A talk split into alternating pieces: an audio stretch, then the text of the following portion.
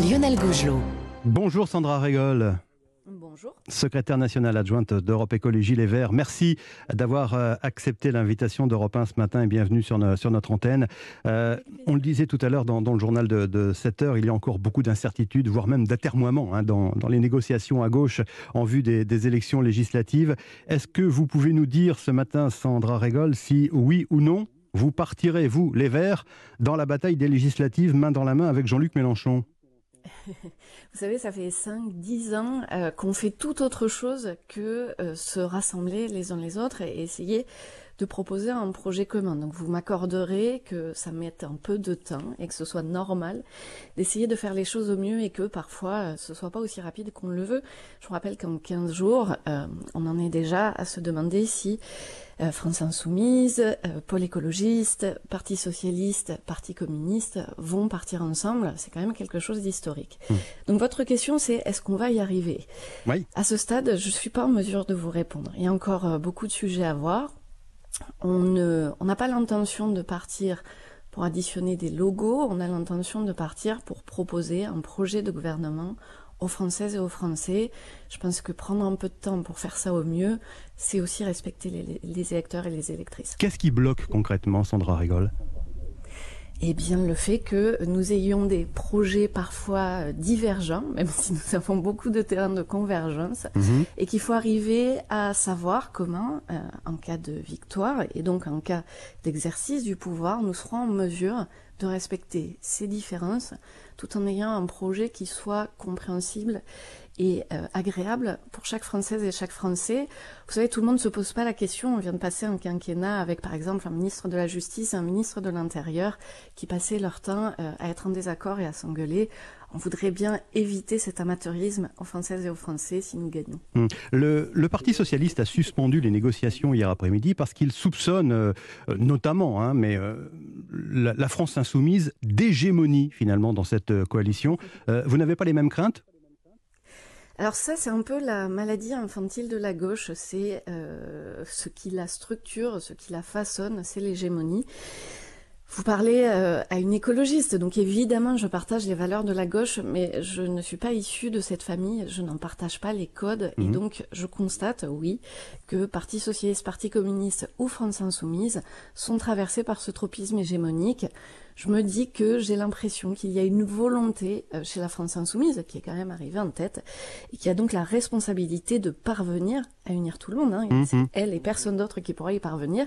Il y a une volonté de sortir de l'hégémonie, mais on se défait pas comme ça d'une d'une culture multi, euh, enfin centenaire, on va dire. Voilà.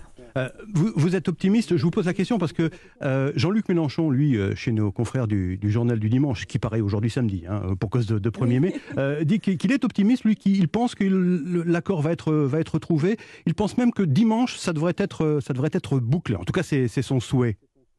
Ah, c'est ce qu'on espère. On est nombreux, nombreuses à l'espérer. Parce que ce serait le moyen de répondre à l'espoir des Françaises et des Français et de proposer autre chose euh, à partir euh, de ce gouvernement mhm. euh, qui a été reconduit, enfin en tout cas de ce président qui a été reconduit le 24 avril dernier. Donc oui, je partage son optimisme. Mais pour autant, on va pas faire les choses euh, par-dessus la jambe et il reste encore pas mal de choses à, travailler, notamment sur le programme, notamment sur la bannière qui va mm. tous et toutes nous unir, et puis sur les personnes qui vont euh, porter ce projet à l'Assemblée nationale.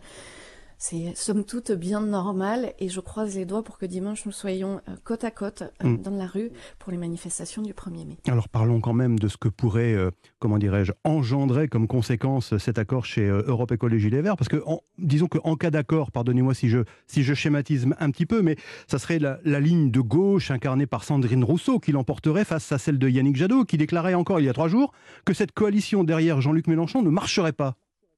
Oh là là, vous sortez les éléments de leur contexte. Yannick Jadot a dit qu'il fallait euh, qu'on arrive à une coalition euh, menée par la France insoumise. 95% euh, d'Europe Écologie Les Verts, son assemblée représentative des régions, a voté la même chose. Mmh. Il y a une unité chez nous qui ne fait pas défaut et qui a été validée par notre base.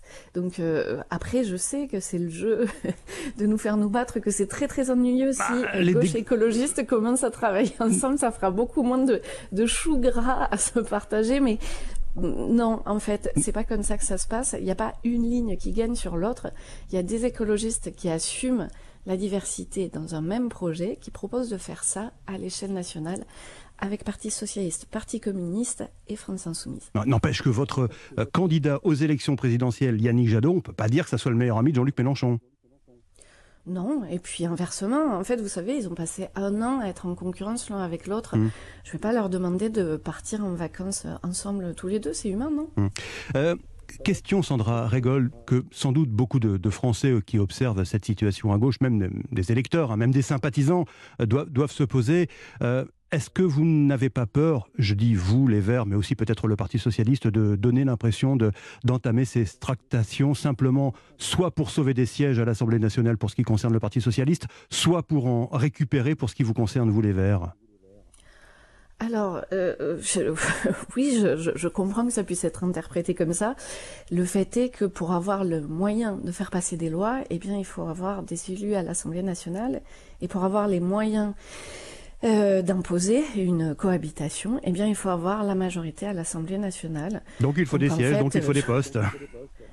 Exactement. Hmm. C'est pas une fin en soi que d'avoir des élus. Sinon, à ce moment-là, on partirait tous, chacun, euh, de notre côté, sans essayer de faire ce travail historique, de se mettre ensemble.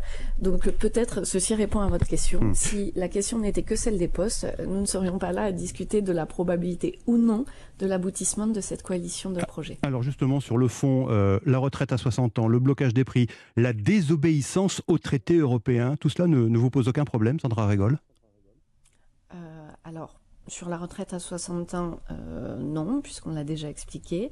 Sur le blocage temporaire des prix, euh, non également, parce que c'est une nécessité pour beaucoup euh, de Françaises et de Français et à situation exceptionnelle, réponse exceptionnelle. Les écologistes ont toujours su le montrer. Mhm. Quant à euh, ce qu'on appelle la désobéissance, eh bien, vous savez, euh, comme beaucoup de gens, que euh, la vision de l'Europe est pas tout à fait ce qui nous rapproche avec la France insoumise, et que donc c'est un sujet en cours de discussion. C'est ça qui bloque, en fait. Bien avancé. Concrètement. Mais on a on a beaucoup avancé puisqu'aujourd'hui la France insoumise elle-même avance dans ses communiqués, qui n'est absolument pas question ni d'affaiblir l'Europe, ni de sortir de l'Europe, mhm. mais bien de trouver ensemble les meilleurs moyens pour la rendre plus démocratique, plus sociale et surtout d'en faire l'outil de la transition écologique nécessaire. Je ne vais pas vous rappeler combien le GIEC hurle qu'il est temps d'agir. Évidemment. Euh, pardonnez-moi deux petits mots de, politique politicienne. Vous voterez donc pour un Jean-Luc Mélenchon euh, Premier ministre? Alors, c'est pas moi directement qui suis appelé à voter pour, c'est le président de la République qui en fera la proposition, mais qui acceptera la euh, proposition. mais en tout cas, euh, je mets euh, mes forces euh, dans le fait qu'une majorité à l'Assemblée nationale et le choix de proposer Jean-Luc Mélenchon comme Premier ministre si elle le décide. Euh, écartons-nous un petit peu de, ce sujet des, négociations euh, intra-gauche, si je peux me permettre l'expression. Euh, le président de la République élu, Emmanuel Macron, est actuellement en pleine réflexion pour nommer son, Premier ministre. vous lui reconnaissez quand même cette volonté qu'il a de faire de son futur chef du gouvernement, en cas de majorité, le pivot d'une planification écologique, un thème cher à Jean-Luc Mélenchon d'ailleurs, hein, avec lequel vous êtes en négociation actuellement euh, oui, alors il vous a pas échappé que déjà en 2017, Emmanuel Macron nous, nous s'est levé contre Donald Trump en disant que oui, on allait make our planet great again et que pas grand-chose n'en est ressorti depuis. Donc j'ai un peu euh, l'impression d'être dans retour vers le futur et de refaire à chaque fois la même chose avec Emmanuel Macron. Donc non, non seulement je n'y crois pas, mais je n'y ai pas beaucoup cru parce que je connais un peu les tenants et les aboutissants. Après, je note dans la formulation de votre question un renoncement déjà euh, acté, puisque Emmanuel Macron, pour la deuxième ou troisième fois, avait euh, dit qu'il souhaitait une femme comme première ministre et que vous avez déjà acté que la formulation serait au masculin. Comme quoi, vous savez, il n'y a pas que les écologistes qui considèrent que les promesses d'Emmanuel Macron n'engagent que lui et ne sont jamais respectées. On verra donc euh, ce qu'il en est effectivement dans, dans l'avenir. merci Sandra Régol, merci d'avoir accepté l'invitation d'Europe 1 ce matin. Sandra Régol, secrétaire nationale adjointe d'Europe Écologie Les Verts. Bonne journée, bon week-end.